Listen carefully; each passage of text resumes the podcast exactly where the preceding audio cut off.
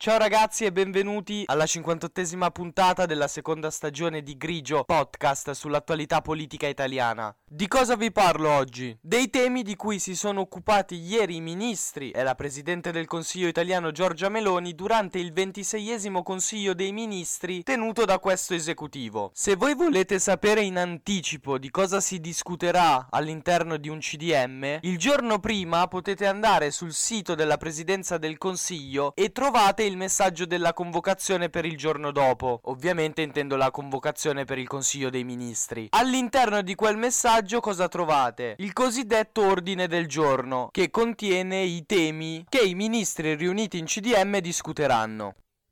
Io sono Mirko D'Antuono e avete ascoltato Grigio, stagione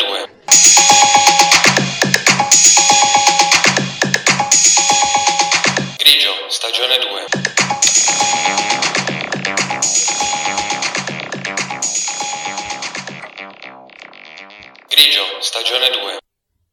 Nell'introduzione vi ho parlato dell'ordine del giorno. Partiamo proprio da questo per capire di cosa si è discusso ieri durante il Consiglio dei Ministri. Il primo tema segnato era un decreto legge con misure urgenti a sostegno delle famiglie e delle imprese per l'acquisto di energia elettrica e gas naturale, nonché in materia di salute e adempimenti fiscali. Come secondo tema, nell'ordine del giorno c'era il disegno di legge annuale per il mercato e la concorrenza 2022. Ho nominato il decreto legge e il disegno di legge legge. Ma sono la stessa cosa o hanno due significati diversi? Sono due cose distinte. Innanzitutto la differenza è chi lo produce. Il decreto legge lo può fare soltanto il governo, il disegno di legge arriva dal Parlamento. Il decreto è in realtà una modalità straordinaria concessa al governo per poter legiferare su temi in cui è necessario agire con una certa velocità. E quindi è un'operazione diciamo straordinaria che il governo può fare, ma poi quel decreto legge per restare in vigore entro 60 giorni deve essere poi approvato comunque dal Parlamento pena il suo decadimento. Mentre il disegno di legge è una normale proposta di legge che segue il normale iter che seguono tutte le leggi in Italia per diventare effettive, quindi passano dalle due camere, vengono esaminate, vengono discusse, se necessario vengono modificate, fino a che con una votazione in entrambe le camere non vengono poi approvate. Non è un caso che il governo abbia scelto di fare un decreto legge sul tema dell'energia perché c'è la necessità di intervenire con tanta rapidità e quindi non ha senso produrre un disegno di legge che poi deve passare da un iter molto lungo il che lo renderebbe efficace a partire da quando probabilmente l'emergenza sull'energia è anche passata o comunque come sta andando ora diventa sempre meno pressante. E dico che sta diventando meno pressante perché lo stesso decreto legge proposto dal governo è molto meno pesante di quello che era stato fatto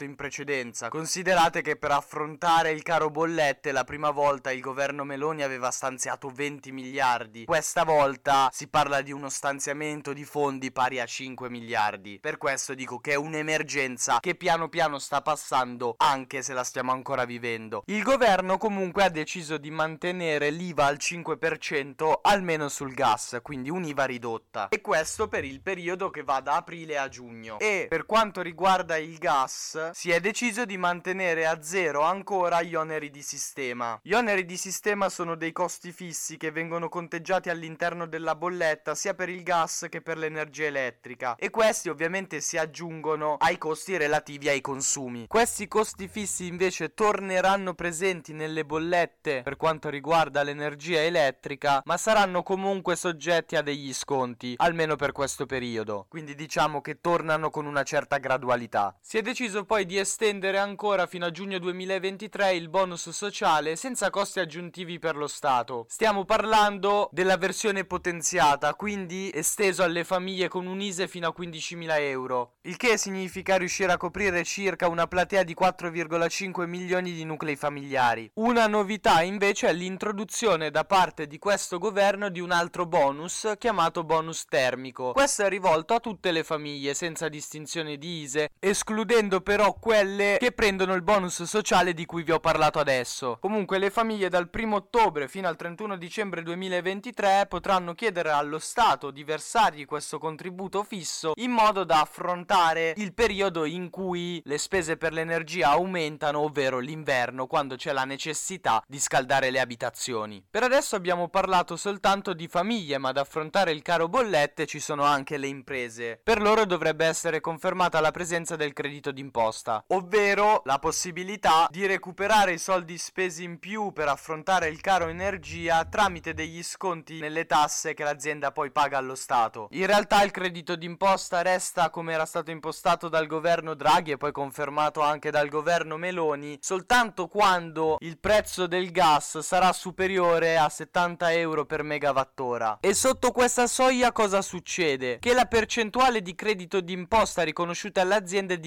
diminuisce. Ad esempio scende al 20% per le aziende energivore e gasivore. Sono bellissime queste due parole. Si intende con energivore e gasivore quelle aziende che per produrre utilizzano tanta energia elettrica o tanto gas. E la percentuale, vi dicevo, scende al 20%, attualmente è riconosciuto un credito d'imposta pari al 45%. Per le altre aziende, quando si è sotto i 70 euro di prezzo per megawattora del gas, il credito d'imposta scende al 10%. Prima vi ho citato anche il secondo punto all'ordine del giorno per il Consiglio dei Ministri di ieri. Ve lo ripeto perché l'ho citato soltanto per spiegare poi la differenza tra disegno di legge e decreto legge. E credo che sapere questa differenza potrà essere per voi comunque un motivo di vanto. In famiglia e anche con gli amici. Comunque, il secondo punto all'ordine del giorno è il disegno di legge annuale per il mercato e la concorrenza 2022. Anche questo, o comunque una parte di questo, la parte iniziale, è dedicata al tema dell'energia. Infatti, i primi due provvedimenti si occupano del potenziamento e della pianificazione dello sviluppo della rete elettrica nazionale con l'obbligo di comunicare all'autorità di regolazione per energia, reti e ambiente, conosciuta come ARERA, gli interventi infrastrutturali che sono da effettuare nei prossimi dieci anni e gli investimenti da realizzare nei prossimi tre anni. Dopo questo, che ancora parla di energia, il disegno di legge entra nella discussione che riguarda la concorrenza.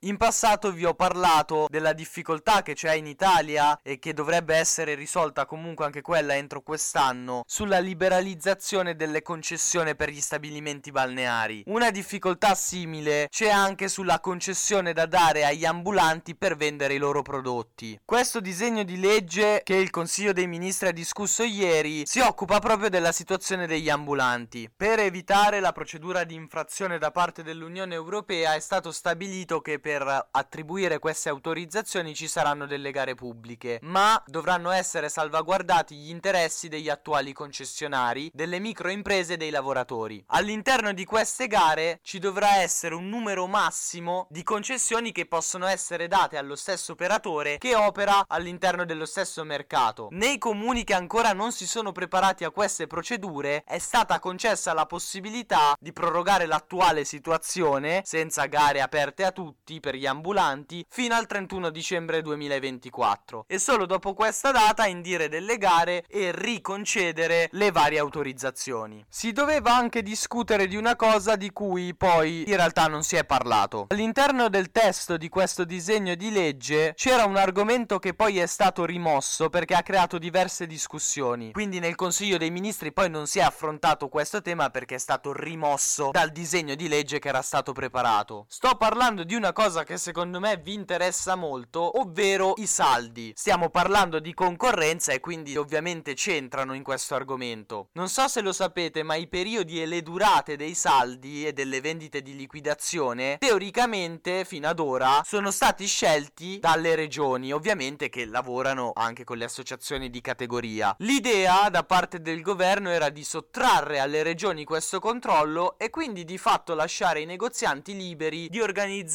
delle vendite con saldi anche a ridosso dei normali periodi in cui di solito ci sono i saldi. E quindi la decisione su questo tema è stata rimandata. Di cosa hanno parlato poi i ministri ieri riuniti in CDM? Di una serie di altri disegni di legge, come quello dedicato alle disposizioni in materia di divieto di produzione e di immissione sul mercato di alimenti e mangimi sintetici. In questo periodo si sta discutendo tantissimo degli alimenti sintetici, quindi prodotti in laboratorio di di fatto e delle varie farine di grillo e di altri animali che stanno uscendo, dell'ipotesi di arrivare a commercializzare cibi a base di insetti o gli insetti stessi come cibo. Vi parlo di questo per farvi notare come si faccia politica su tutto. Al governo attualmente c'è una coalizione formata da partiti che sono tendenzialmente conservatori e quindi anche questi dettagli sono importanti. Come suggerisce lo stesso termine conservatori, sono persone a cui tendenzialmente i grossi cambiamenti non piacciono tantissimo, tralasciando poi che ovviamente è una filiera importantissima per l'Italia quella alimentare e quindi è normale che ci sia attenzione da da parte delle istituzioni. Il mio discorso era per far capire come ci si fosse impegnati, arrivando addirittura a pensare a un disegno di legge per contrastare la commercializzazione e l'immissione sul mercato dei prodotti alimentari sintetici dedicati sia al consumo animale che umano, per far notare come la politica e i partiti politici ci tengono e provano a lasciare un'impronta determinata e determinante un po' su tutti i temi. Comunque la proposta proposta di legge, il disegno di legge pensato dal governo, prevede delle sanzioni amministrative neanche tanto basse, da un minimo di 10.000 euro fino a 60.000, per chi appunto produce o commercializza i prodotti alimentari sintetici per il consumo umano o animale. Un altro disegno molto importante che era nell'ordine del giorno del Consiglio dei Ministri di ieri riguarda il nuovo codice degli appalti. Come suggerisce il nome stesso, detta le regole per le gare da d'appalto che riguardano enti pubblici. Questo codice viene detto autoesecutivo, nel senso che dovrebbe entrare in vigore fin da subito, dal primo aprile, anche per rispettare i tempi imposti dal PNRR. In realtà comunque il governo ha previsto un periodo di tre mesi che poi potrebbe essere anche ulteriormente allungato per arrivare diciamo gradualmente alla piena esecuzione di questo nuovo codice degli appalti che va ad abrogare quello che era presente che era stato fatto nel 2016. 2016. Vi dico un po' rapidamente quali sono le novità che dovrebbe introdurre questo codice degli appalti. Innanzitutto ci sarà l'obbligo di prevedere adeguamenti dei prezzi se i rincari dei materiali superano il 5%. È stato ristabilito anche l'appalto integrato che permette di fare una sola gara per attribuire sia il progetto che l'esecuzione dei lavori. È stato dato l'ok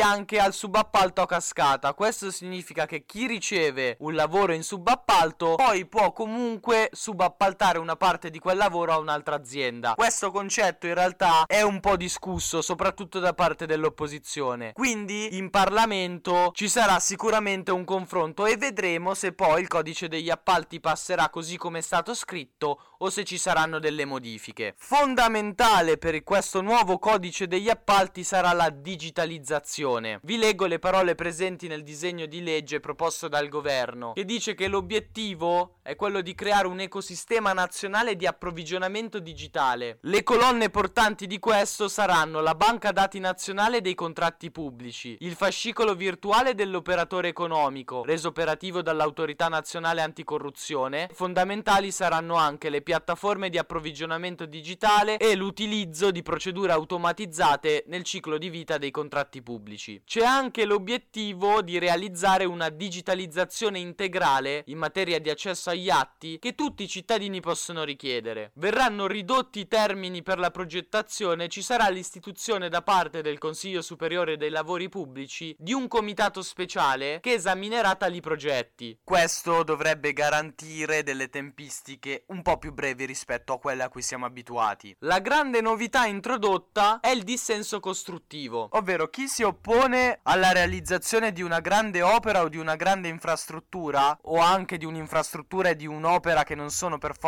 grandi, lo può fare ovviamente, ma dovrà anche proporre un'alternativa valida. Questo servirebbe a evitare quei no che spesso vengono detti più per prese di posizione o convincimenti ideologici che per degli effettivi motivi concreti e validi. Mentre vi parlavo del dissenso costruttivo, mi veniva in mente che probabilmente questo principio sarebbe ottimo da introdurre anche nei confronti che avvengono in Parlamento tra i vari esponenti politici, perché probabilmente porterebbe questi confronti a essere molto più fruttuosi. Infine vi dico due robe che riguardano i comuni e che sono state introdotte da questo nuovo codice degli appalti. Sono salite da 140.000 a 150.000 euro i valori delle soglie degli appalti di servizi e forniture e di lavori che potranno essere affidati senza gara. Per tutti i lavori inferiori ai 500.000 euro i comuni potranno agire in autonomia senza dover rivolgersi alle stazioni appaltanti qualificate. Il codice degli appalti prova a risolvere anche una vecchia questione, ovvero quella della responsabilità di chi poi mette la firma per dare il via ai cantieri alla realizzazione di questi. Perché da una parte effettivamente il fatto che una persona firma e ha totalmente la responsabilità di tutto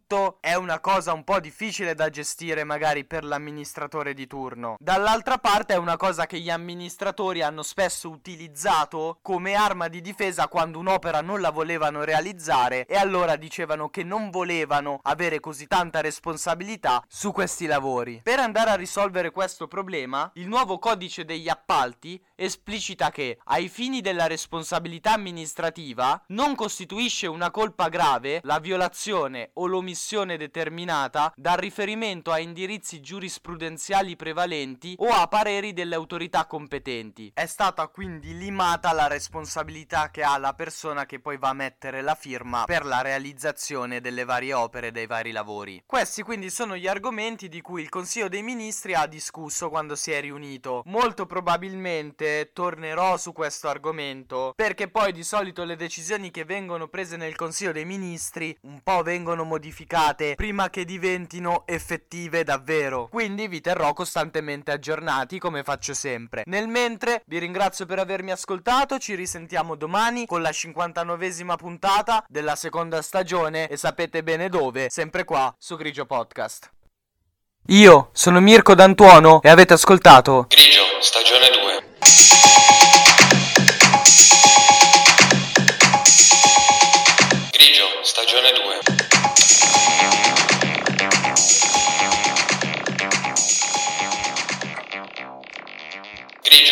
জনে ডুবে